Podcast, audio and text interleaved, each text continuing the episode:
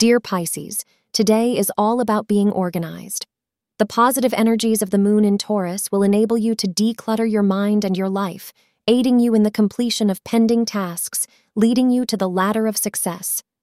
Tackle the area of your life that needs the most attention. It could be domestic, financial, or professional.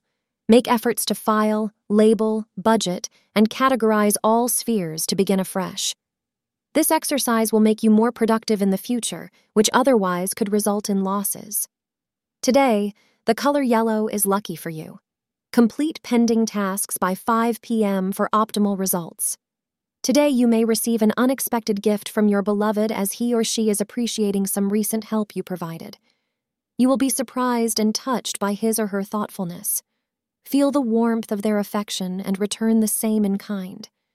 If you put effort into your relationships today, you will see how much your loved ones care for you in return.